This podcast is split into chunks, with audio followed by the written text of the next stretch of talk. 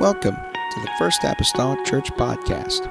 Our church mission is to love as God loves, showing compassion to every soul, thus winning those souls and equipping them to be sent out to plant and to harvest. Thank you for joining us today, and we hope that you are blessed by today's podcast.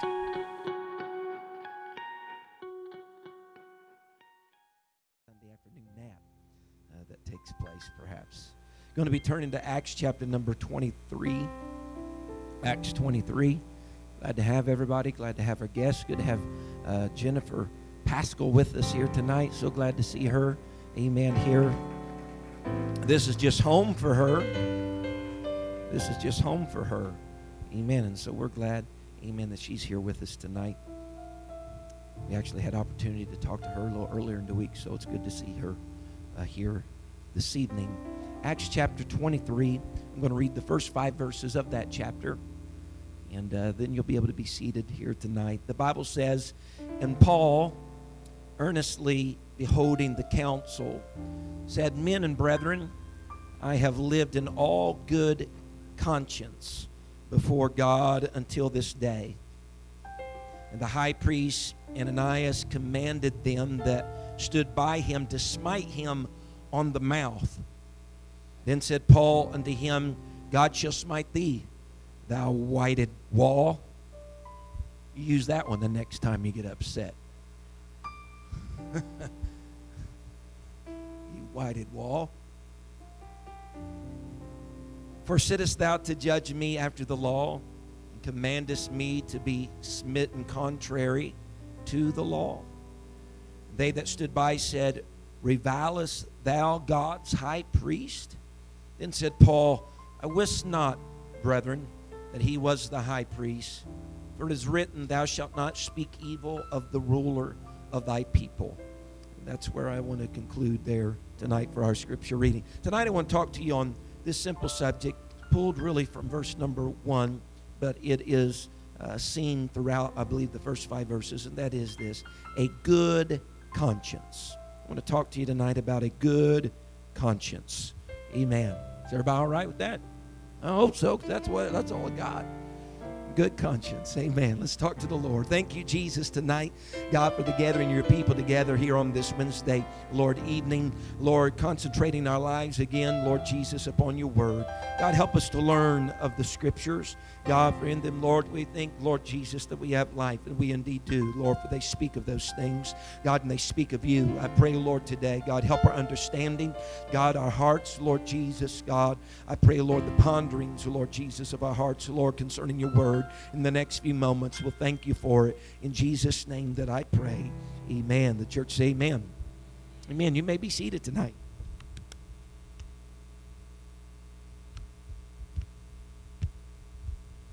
the past couple of times that we have left Paul in our lessons, we've kind of left it at a cliffhanger. I know everybody's on the edge of their seat whenever we leave and they're wishing I'd go on. We leave him just kind of in the cliffhanger, just waiting what's going to happen next. Somehow I was under that impression.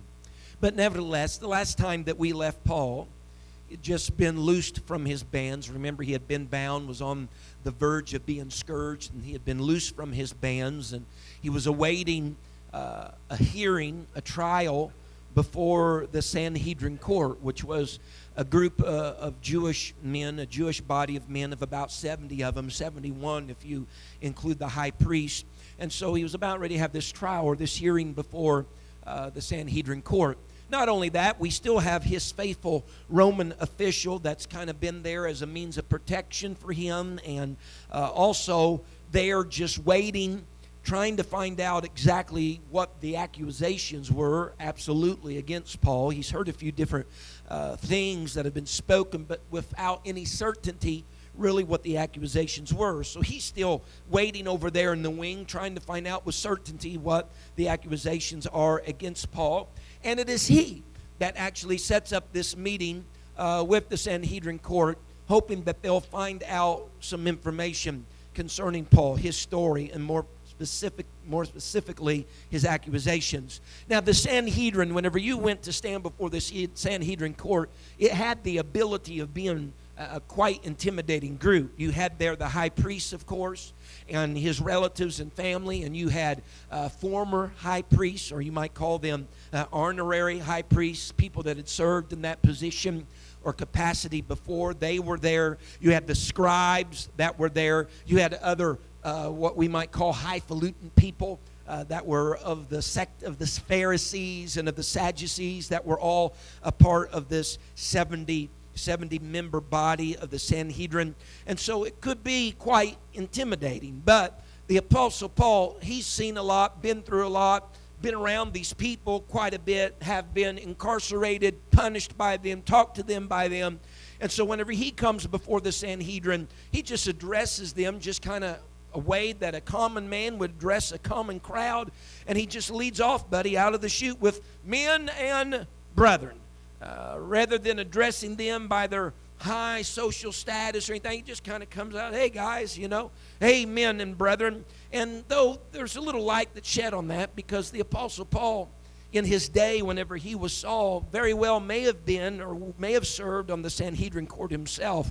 And even if he didn't, he was at least a servant of the Sanhedrin court. So he had interactions with them, felt like he had some common footing, if you will, with them. And so he's not intimidated as another man might be before this group of highfalutin, high society governing body of Jews. He's not intimidated. Matter of fact, the Bible says that he earnestly beholds the council, which basically just means, man, he looked at them eye to eye. He just looked at them face uh, to face. And he's confidently looking at them all without, without any intimidation.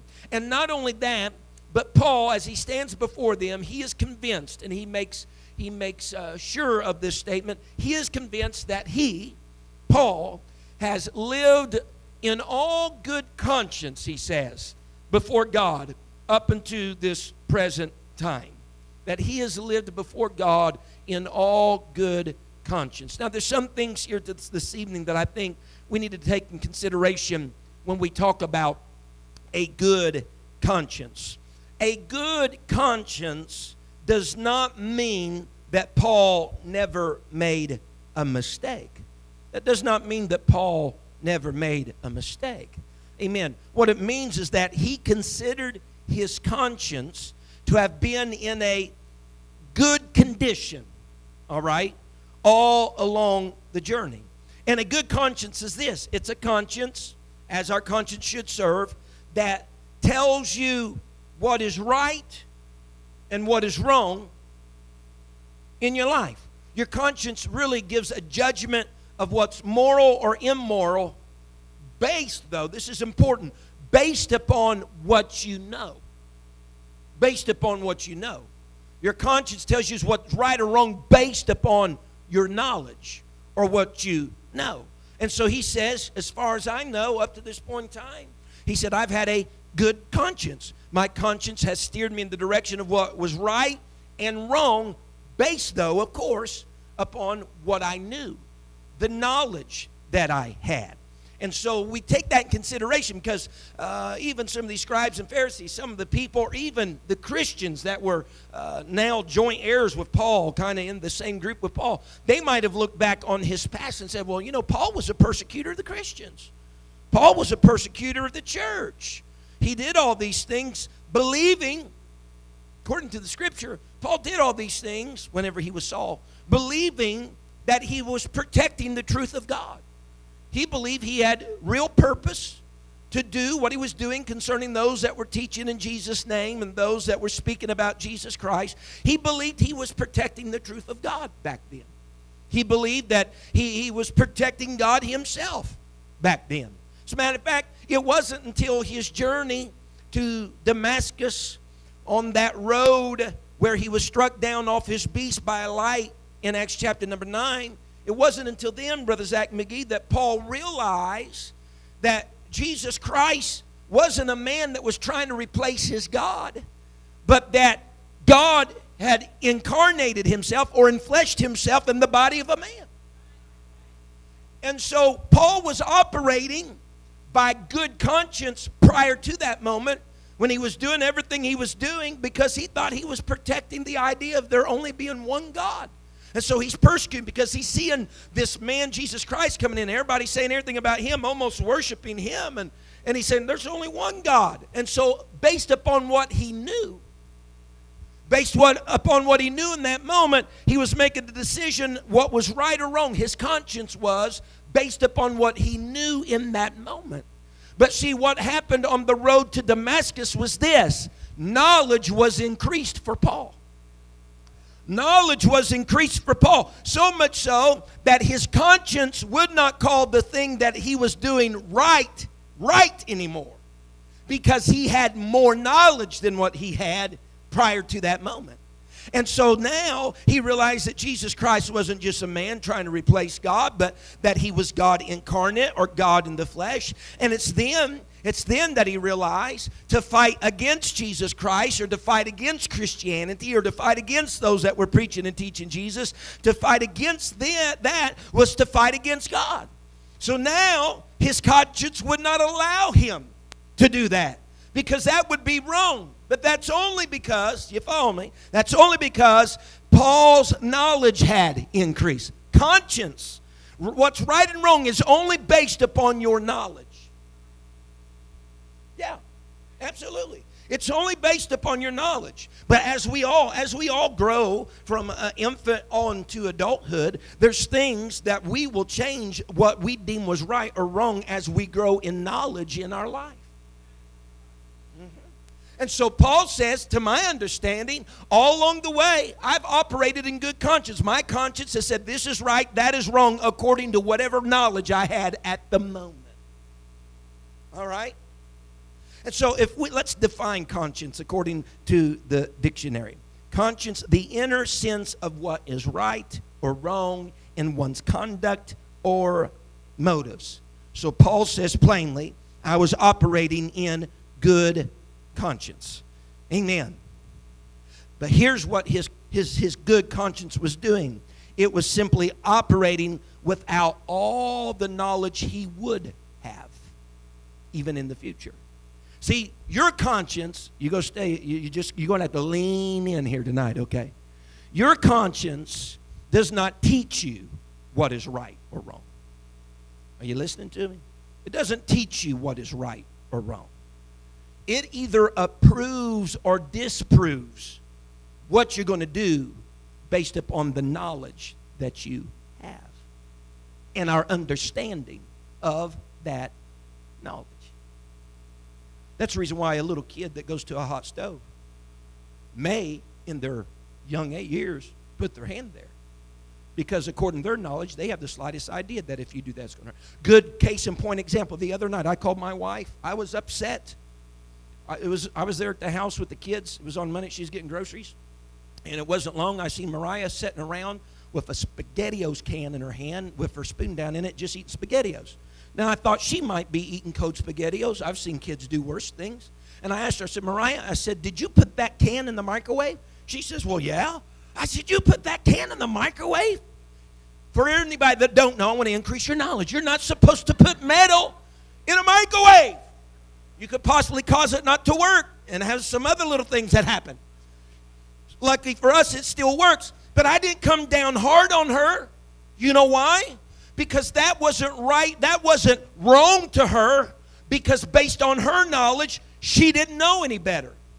So her conscience was working good for her because it was working according to her knowledge. Now, from that night forward, from that night forward, if she does it again, going to hide all the metal cans in the house. What I'm saying, as her knowledge increases, the, the, the, the way that her conscience chooses what is right or wrong is based upon her knowledge. Now, for, like me, I for sure wouldn't put a metal can in the microwave because my knowledge is different from her knowledge. Now everybody's kind of, yeah, you, you, you, you understand a little bit. See, knowledge is increased for you already.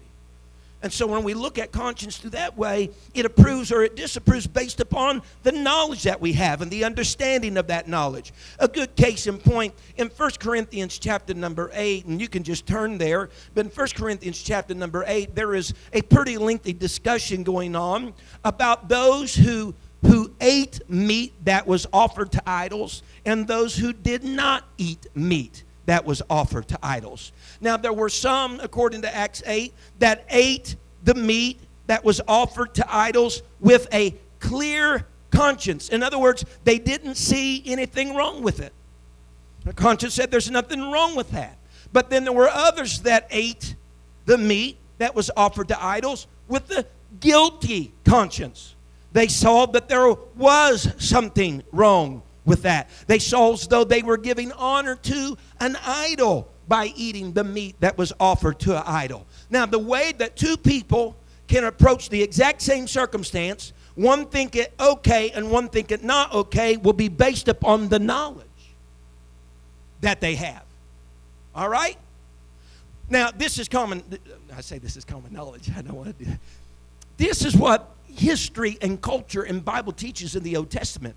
It was believed, and, it's something that I've even taught you whenever we've had uh, communion services around here. It was believed that whenever a person ate the sacrifice that was offered to an idol or to some pagan god, that they were communing or having fellowship with the idol to whom the sacrifice was for. That's what they believe. Amen. But look, here's what Scripture states in 1 Corinthians 8 that chapter I'm speaking that this discussion took place in verse number 4. It says, As concerning therefore the eating of those things that are offered in sacrifice unto idols, he says, This is Paul speaking. He says, We know. He's talking about the knowledge that he has, the knowledge that some that he had shared with has. He says, We know that an idol is nothing in the world. In other words, he says, I know that it's there, wood, stone, wood. He said, but in actuality, he said it's really nothing. He said, We know that an idol is nothing in the world, and that there is none other God but one. There's another God but one. So we know that. But not everybody has that understanding.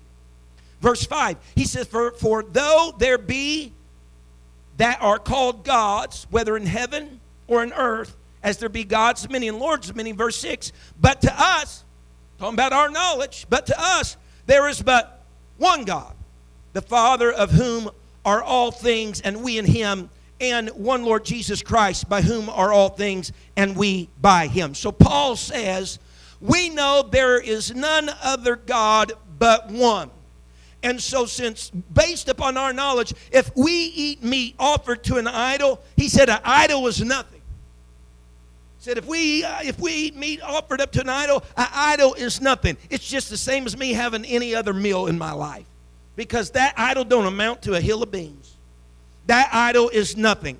He said we have fellowshipped with nothing. We've had communion with nothing. No one by eating that meat. He said because that thing is false. It doesn't exist outside of material form of wood or silver or gold. It has no existence, it has no power. But look what he says in 1 Corinthians 8 7. Howbeit, there is not in every man that knowledge. Every man don't have the same knowledge that we have. There's people out there today that believe in a multiplicity of gods. Multiplicity of gods that believe their idols are every bit real and existent and somehow interact with the affairs of their life. They believe that 100%. And he says, Howbeit there's not in every man that knowledge, for some with conscience of the idol unto this hour eat it as a thing offered unto the idol. In other words, people that believe in all these false things, he says they're going to eat of that sacrifice and they're going to believe they're actually communing with that idol. That they're actually fellowshipping with their, that idol. But that's all based upon the knowledge that they have. They don't have the knowledge we got. Are you understanding? We, they don't have the knowledge we got. He says, and so their conscience being weak, he speaks of it as weak, is defiled. Amen. So he says, others who don't have the knowledge or don't understand the knowledge, he said, have, have a weak conscience. In other words, they feel like a person who's communing with an idol, with a, another God, if they eat that meat that was offered into that thing of wood or stone or silver. They don't have the same knowledge that you and I have. They don't have the same understanding of that knowledge that we have. We both have a good conscience. Because to them, they say it's immoral. To Paul, he says it's no big deal because I understand it's nothing. To them, they say it's immoral because they're still under the idea that you can actually have communion and fellowship with a nothing. You following what I'm saying? And so they both have a good conscience because they're both their conscience is either approving or disproving according to the knowledge they have. But Paul just calls it weak as compared to theirs because they have greater understanding or greater knowledge. So I kind of put this out here then tonight. So there are a few reasons then why a person might do the things they do and that somebody else may consider it wrong. Number one, a person may be functioning according to a limited knowledge in comparison with you. When I see that, and I'll take that notice. For instance, you could look at a few different episodes. You could t- look at uh, an episode of, of maybe someone believing that you didn't have to repent in order to have salvation. You've always been taught that their level of knowledge is that you didn't have to. So they weren't going to do that. But whenever they receive knowledge that you need to, that changes the whole dynamics, does it?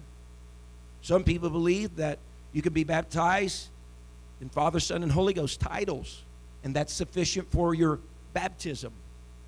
And you do that according to your knowledge. You don't know anything different. But then someone comes in and starts describing Matthew 28 19, how it says the name singular, and how Father, Son, and Holy Ghost are not a name but are titles, and that if you break it down grammatically, of the Father, of the Son, of the Holy Ghost are prepositional phrases that modify the name. And you then go to Acts 4 and 12 and you start taking the whole collective amount of Scripture that says neither neither is there salvation in any other, for there is none other name given among heaven whereby we must be saved. And when you read the context in which that was written, it's speaking about the name of Jesus Christ. And other scripture, I think it's over in uh, Colossians, I could be wrong on that one, that whatsoever we do in word or deed, we do all in the name of. And so whenever we start then pulling back the layers of the onion, because your knowledge has been increased, that changes then your conscience. That changes what is appropriate and what's inappropriate. That changes what is right and what's wrong. And see, what's, what's interesting about that is that as you come to the Lord and you learn more scripture and you're in here and you hear preaching more and Bible study more, you are incriminating yourself. Because what you used to think was okay after you learn and get greater knowledge, you might understand is not okay. And then you have a choice to make. Do I continue doing it that now I know it's not okay? Or do I change my ways?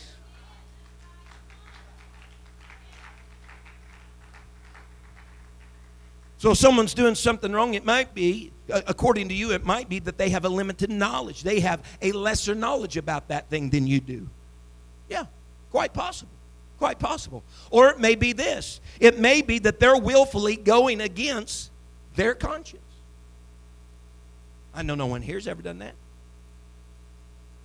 but they may willfully be going against their conscience. An anonymous writer, he said this. He said, Conscience warns us as a friend before it punishes us as a judge. In other words, it says, Your conscience says, No, that's not right. And then if you do it anyway, then it gives you the guilt that you made the wrong choice. The Bible says this in 1 Timothy 1 and verse number 19. Paul speaking to Timothy, his son, in the gospel he says, holding faith and a good conscience, which some, having put away, speaking of the conscience, some have put away a good conscience concerning faith, have made shipwreck. Paul told Timothy, he said, There are some that put away their good conscience. He said, This was right, this was wrong. They put away their conscience concerning the faith. And when they did, when they ignored that, and when they repetitiously, repetitiously ignored that, it resulted, and he used this metaphoric language, it resulted in shipwreck. Folks, you cannot continuously deny your conscience telling you something is wrong and do it anyway. Huh? For it not to end belly up somewhere along the way. You might jump over a, a large chasm on a cliff and get by with it a few times. But even the first time you did it, there was something in the back of your mind says, you know what, I really shouldn't be doing this. But the thrill of the moment has overtaken you now, and you just keep doing it. keep that nagging that's in the back of your mind from doing it. And all of a sudden, there's Joe at the bottom of the cliff with his head busted open. Shipwreck. Does someone understand what I'm saying here tonight? Not only that, if, if they're doing something wrong according to you, so maybe they're denying their conscience, and maybe as a result of number two, of denying their conscience, they've done that so long that they have now what the Bible calls a seared conscience. A seared conscience. And a seared conscience is this a conscience that can no longer distinguish between what is right and between what is wrong according to the knowledge they have because too many times had they did the thing that was wrong whenever they said it's wrong it's wrong they said i don't care i'm doing it anyway.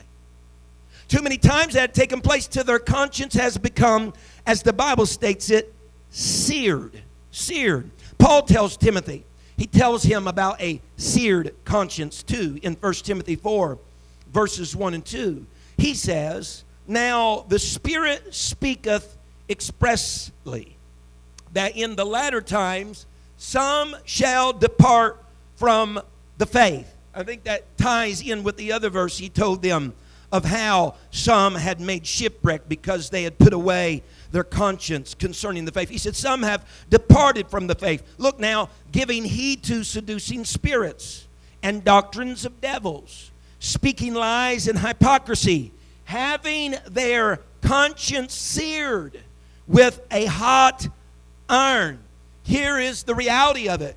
If we ignore our conscience enough, yes, it will result in shipwreck, but it will also, if we continue in that vein, will result in a seared conscience. A seared conscience. Notice what he says. He says, a sear, uh, their conscience seared with a hot iron. Uh, Brother Fred has just showed this this recently. Anyway, you have something hot, you take a hot iron to the skin or to the body. Many times they call that you cauterize right? You cauterize that, that, uh, that, that skin, and it's part of the body that becomes cauterized, it becomes tough. And it, listen, here's the main thing, and it's dead to any sensibility. It can't feel. It can't feel. And so, if you continue going down the vein of denying your conscience when it's telling you something is wrong, but you do it anyway, if you continue that, it's going to cauterize, if you will, your conscience so that it'll give you no sensibility of what's right, what's wrong, what's correct, what's godly, what's upright, and what's upside down. You won't be able to tell because your conscience will be seared with a hot iron. And when you reach that point, Scripture bears it out. When you reach that point, you then will give yourself. That's the that, that's the wording of Scripture in 1 Timothy 4 and 1. You'll give yourself to seducing spirits. It's not as though they're overtaking you. It's not as though a doctrine of devils has tricked you or speaking lies have somehow played the hypocrite before you and God. No, you'll give yourself. You'll willingly say, Here I am. Whenever you get to a place that your conscience becomes seared. Now, Ananias, Paul says, I, have lived in good conscience before you up unto this day or to this moment.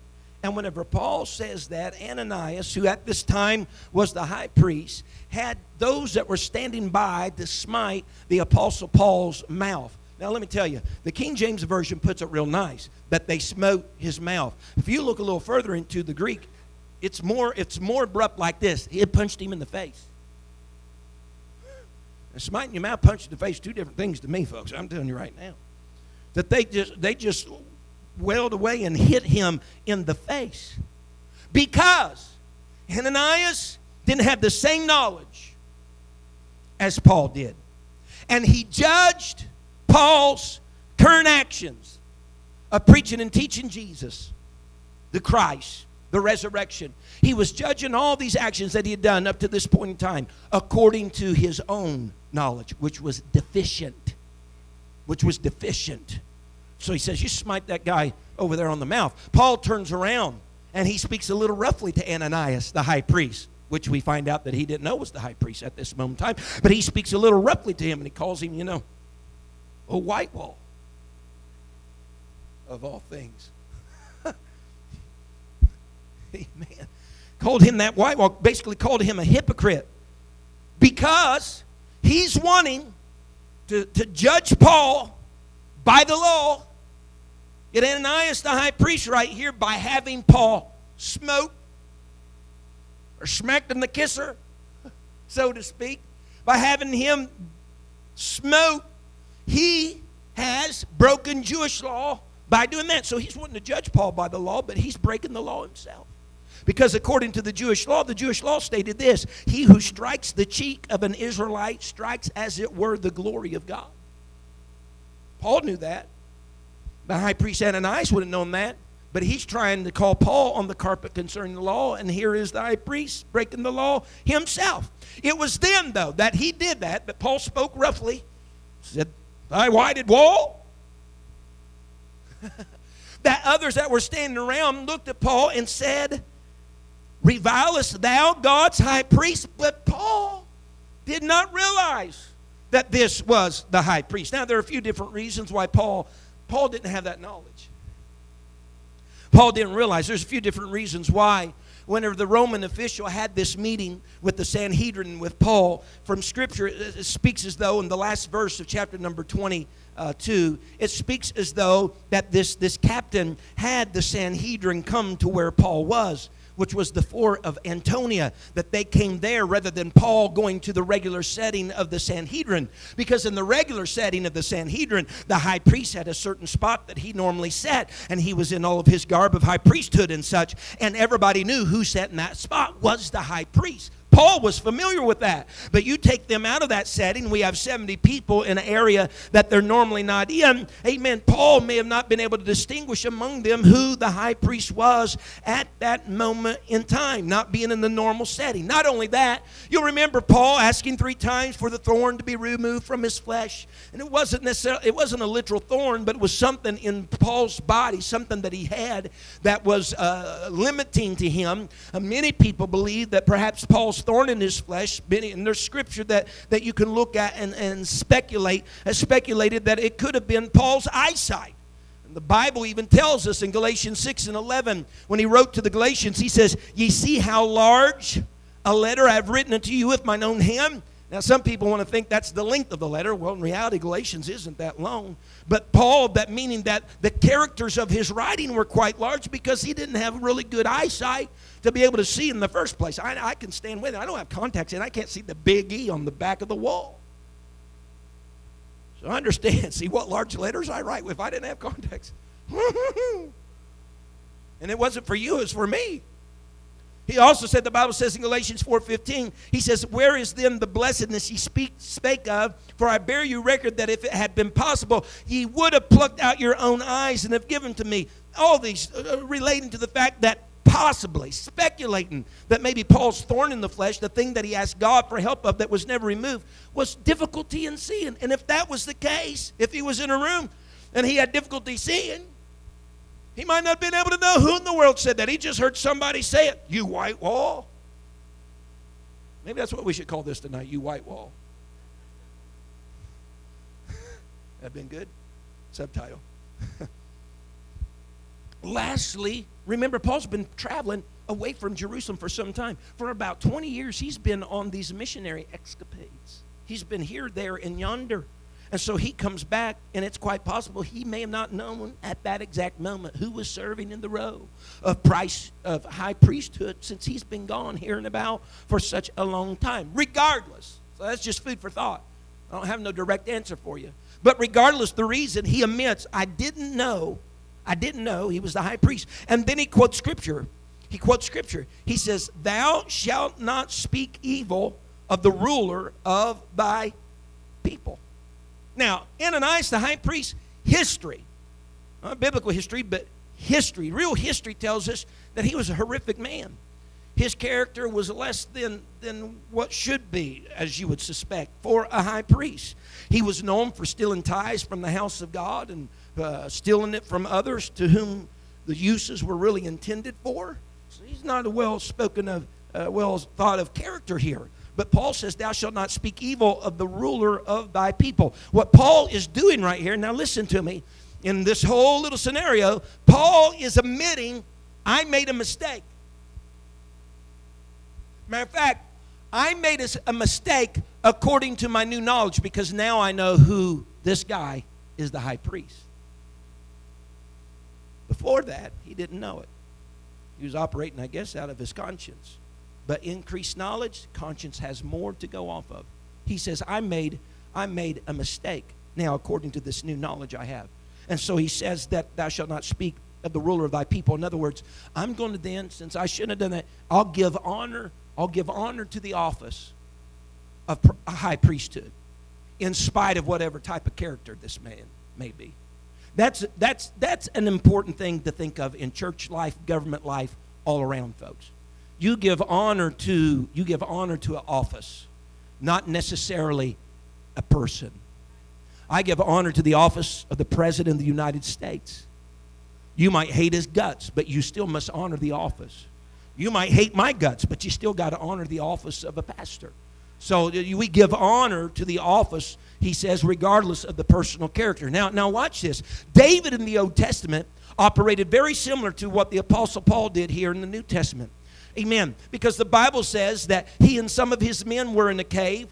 David had already been attempted he had, Saul had already attempted to take David's life on several occasions, but David and his men are in the cave and they're back in there. Saul's looking for them. Saul is close. As a matter of fact, the Bible says he goes into the cave uh, and he covers his feet, which basically the modern day tech, modern language is this: he had to use the restroom. That's what that means. Whenever he said he covered his feet, he had to use the restroom. And so he goes in there. He's in a very vulnerable spot. Here's David and his men. Some of his men are saying, The Lord has just delivered your adversary into your hands. But Saul at this time still king, the Lord's anointed. Said they delivered the adversary into your hands. But you know what? David says, No, we, we can't do that. We're not going to do that. Look at 1 Samuel 24 and verse 10. He said, Behold, this day thine eyes have seen how the Lord had delivered thee. He's talking to Saul, into my hand in the cave. And some bade me kill thee. But mine eye spared thee, and I said, I will not put forth mine hand against my Lord, for he is the Lord's anointed. What was he saying? He's saying, He's king. I'm going to honor the office regardless he's tried to kill me. Honor the office regardless he has tried to kill me. We got to watch ourselves not to start throwing dirt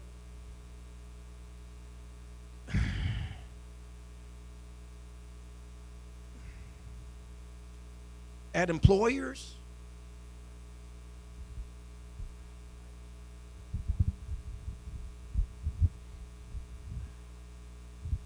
Because regardless, maybe they're the worst person you ever worked for in your life, they're still your employer, they're still your boss. At the end of the week, their company's still on the check that you get.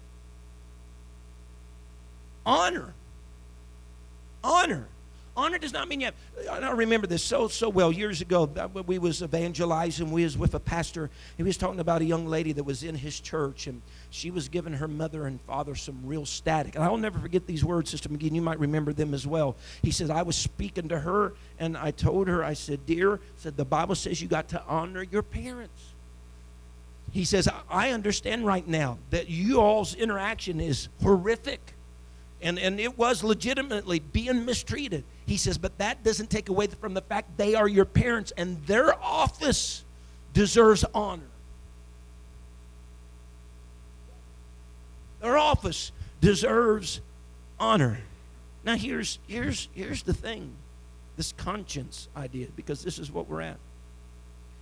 In the Old Testament, in the Hebrew, the word for conscience was usually translated heart in the Old Testament. So the conscience was so much a core of the human soul that the Hebrews, in the Hebrews' mind, they didn't draw a distinction between the conscience and the rest of the inner person. They just called it the heart. Now, watch me. David was in that, that cave. He did not kill Saul, but the Bible says he cut off the skirt of Saul's garment while they were in that cave. But even in the moment that he did that, afterward, the Bible says, his heart smote him. It says it there in 1 Samuel 4, 24 and verse 5. And it came to pass afterward that David's heart smote him because he cut off Saul's skirt. What are you saying? His heart. Conscience. He did it, and then his conscience said, You shouldn't have done that. Why? Because still, regardless, that was God's anointed for that time. That was God's anointing for that time. And let's go a step further. Let's go a step further. A person's garment, a person robe in Old Testament, not only did it give a distinguishing of the gender, but it also gave the identification of that person's role in life and their office. It gave them their identity. It gave them their identity. As a matter of fact, the hem or the skirt of the garment was nothing more but a symbolic extension of the owner, or more specifically, the owner's rake and the owner's authority. So listen to me. So to mar the garment was to mar a man's identity. Are you following me? Was to mar a man's identity. So David realized, David realized it wasn't, I cut off the skirt of his garment. I am affecting his identity before the men out there because this represents who he is by his garment. He's known by his gender, by his garment. That's where we get into our dress. He's known by his gender, by his garment, and also his means of life that he is a king is known by his garment. He said, So if I start messing around with his garment, I am essence messing around with his identity. And it's not my responsibility to mar his identity in the eyes of all of the people. Saul, he'll take care of that on his own. What I'm saying is the proof in the pudding will come out. You can somehow put a facade out there and be somebody that you're really not as long as you want to. Sooner or later, it's going to come out. But just because, let's say, Brother Mason has something going on and he's acting like that, that doesn't mean I take authority and just let that just start marring his image in the eyes of you all. His lifestyle is going to take care of that all of its own. I don't have to help it out.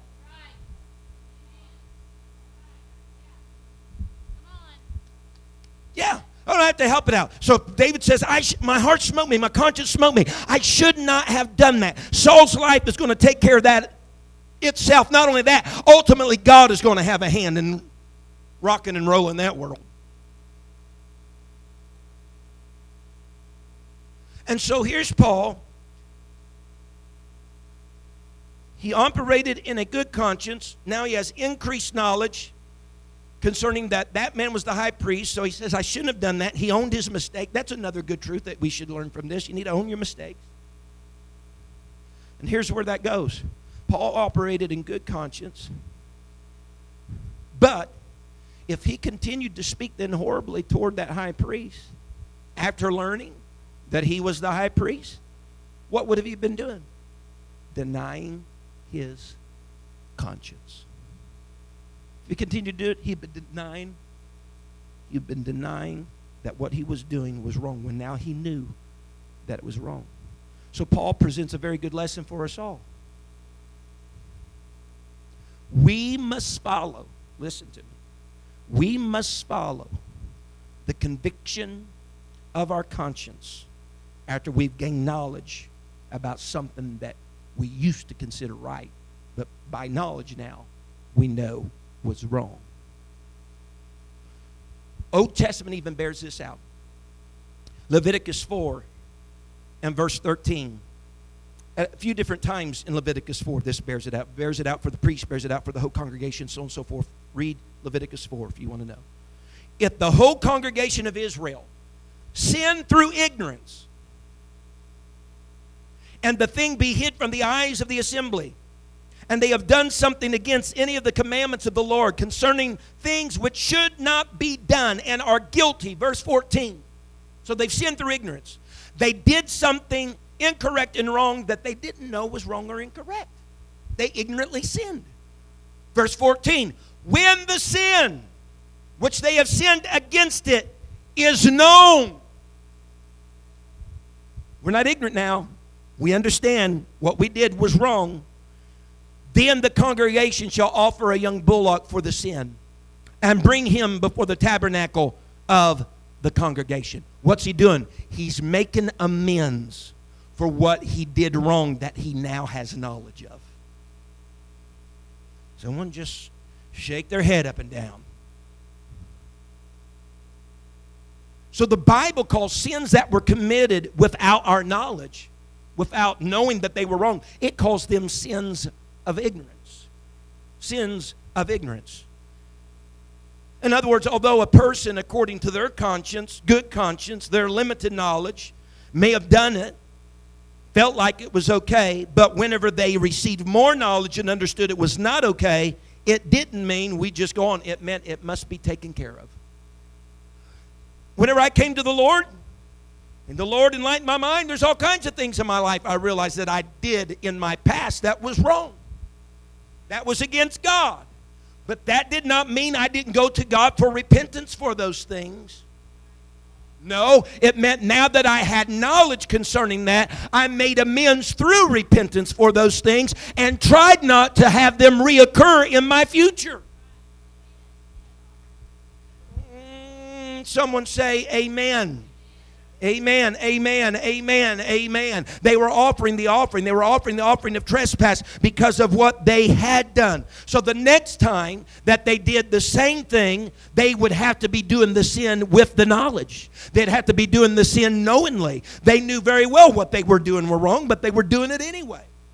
That's not a sin of ignorance. I'll call it this that's a sin of knowledge. That's a sin of knowledge. And so, against their better judgment, against even the judgment of this increased renewed conscience now, telling them it's wrong, they do it anyway. And here's what the Bible says New Testament scripture. The Bible says in 2 Peter 2 and verse 20 For if after they have escaped the pollutions of the world, through the knowledge of the Lord and Savior Jesus Christ, they are again entangled therein and overcome the latter end is worse with them than the beginning. For it had been better for them not to have known the way of righteousness. It had been better they didn't have the knowledge.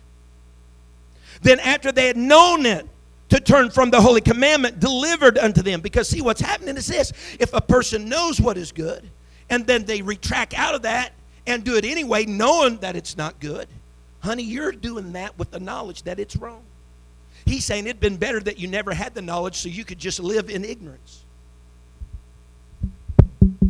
Because we are, to a great degree, required by, we are required, we are, what's the word I'm looking for?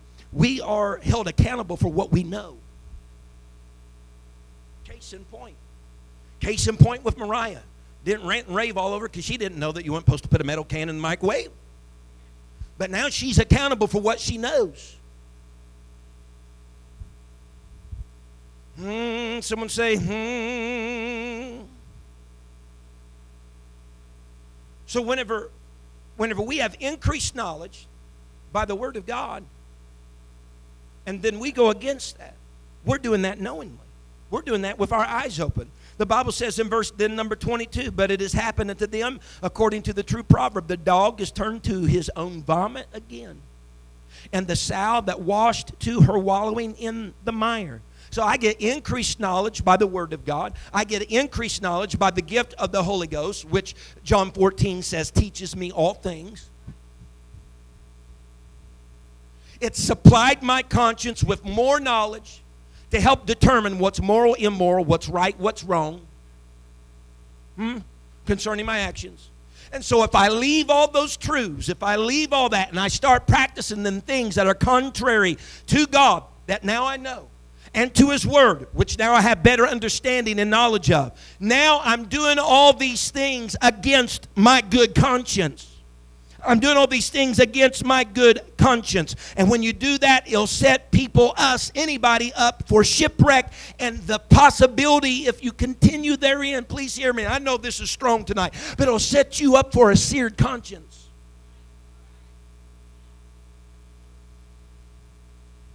A good conscience, yeah, one, it judges the actions, what's right, what's wrong, according to knowledge. But as knowledge increases in truth, as knowledge increases in the wholesomeness of the matter of God and God his of his the, the, the God of the Word, our capacity then to judge right and wrong increases. Mm-hmm. Someone's just saying, mm-hmm. And then there's this other thing. If you've been filled with the baptism of the Holy Ghost, Paul says in Romans 9 1, I say the truth in Christ, I lie not. He says, My conscience also bearing me witness in the Holy Ghost. Now, here's something. Here's something. There is, some, there is a side that if you had the baptism of the Holy Ghost, that your conscience can excel beyond the natural level of just what you know according to your knowledge of right and wrong. Because the Holy Ghost can impress things on your conscience that you're about ready to do, and the Holy Ghost impress on your conscience. No. But it wasn't according to your knowledge, it was according to His knowledge, the knowledge of the Spirit. That's the reason why, if you've been born again of the water and the Spirit, you need to be sensitive to the Holy Ghost you have because it might impress things on you that your natural conscience can't even impress upon you. And you need to pay attention to what the Holy Ghost is saying.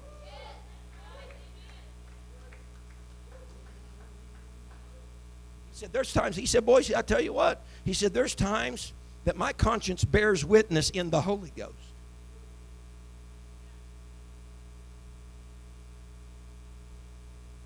He says, There's times that the Holy Ghost came and it gave me direction even whenever I didn't have knowledge about what was right or wrong.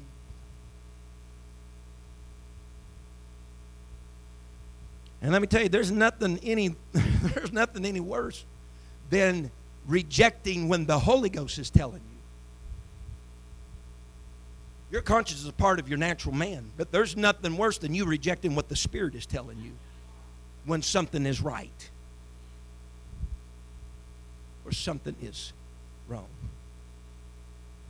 If you can stand with me here tonight, Paul says, I know I extrapolated a lot out of five verses. But he says, I have a good conscience. But showing, admitting that he was wrong, quoting the scripture that he did after he said what he said against the high priest, goes to show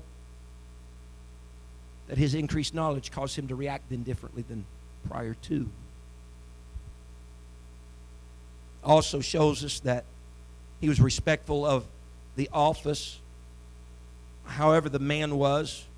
And for David, that came down to because David says, I, I don't have the right. My conscience won't allow me to mar the image of another. My conscience won't allow me to do that. So, folks, as we sat here for the past 45 minutes, here's the thing your conscience level of what's right and wrong, there's an increase now accountability on your life because of what you've just heard in the past 45 minutes. Oh, Brother McGee. No. Honest to God. I'm telling you the truth. I lie not. Feel like the apostle. I lie not. So we need to operate with a good conscience. But understand it's constantly, it's constantly gaining the ability to decipher by the knowledge that we learn and that the Spirit, when you receive the Spirit of the Holy Ghost and it makes impressions, it trumps all. It trumps all. If anybody's upset with me tonight, you can just call me a white wall as you leave this building.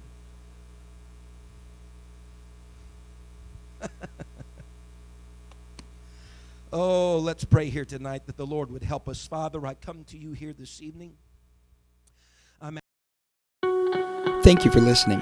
If you would like more information about our services and activities, you can find us on Facebook, Instagram, and Twitter with the username FACMC. Again, that's FACMC. Thank you and have a blessed day.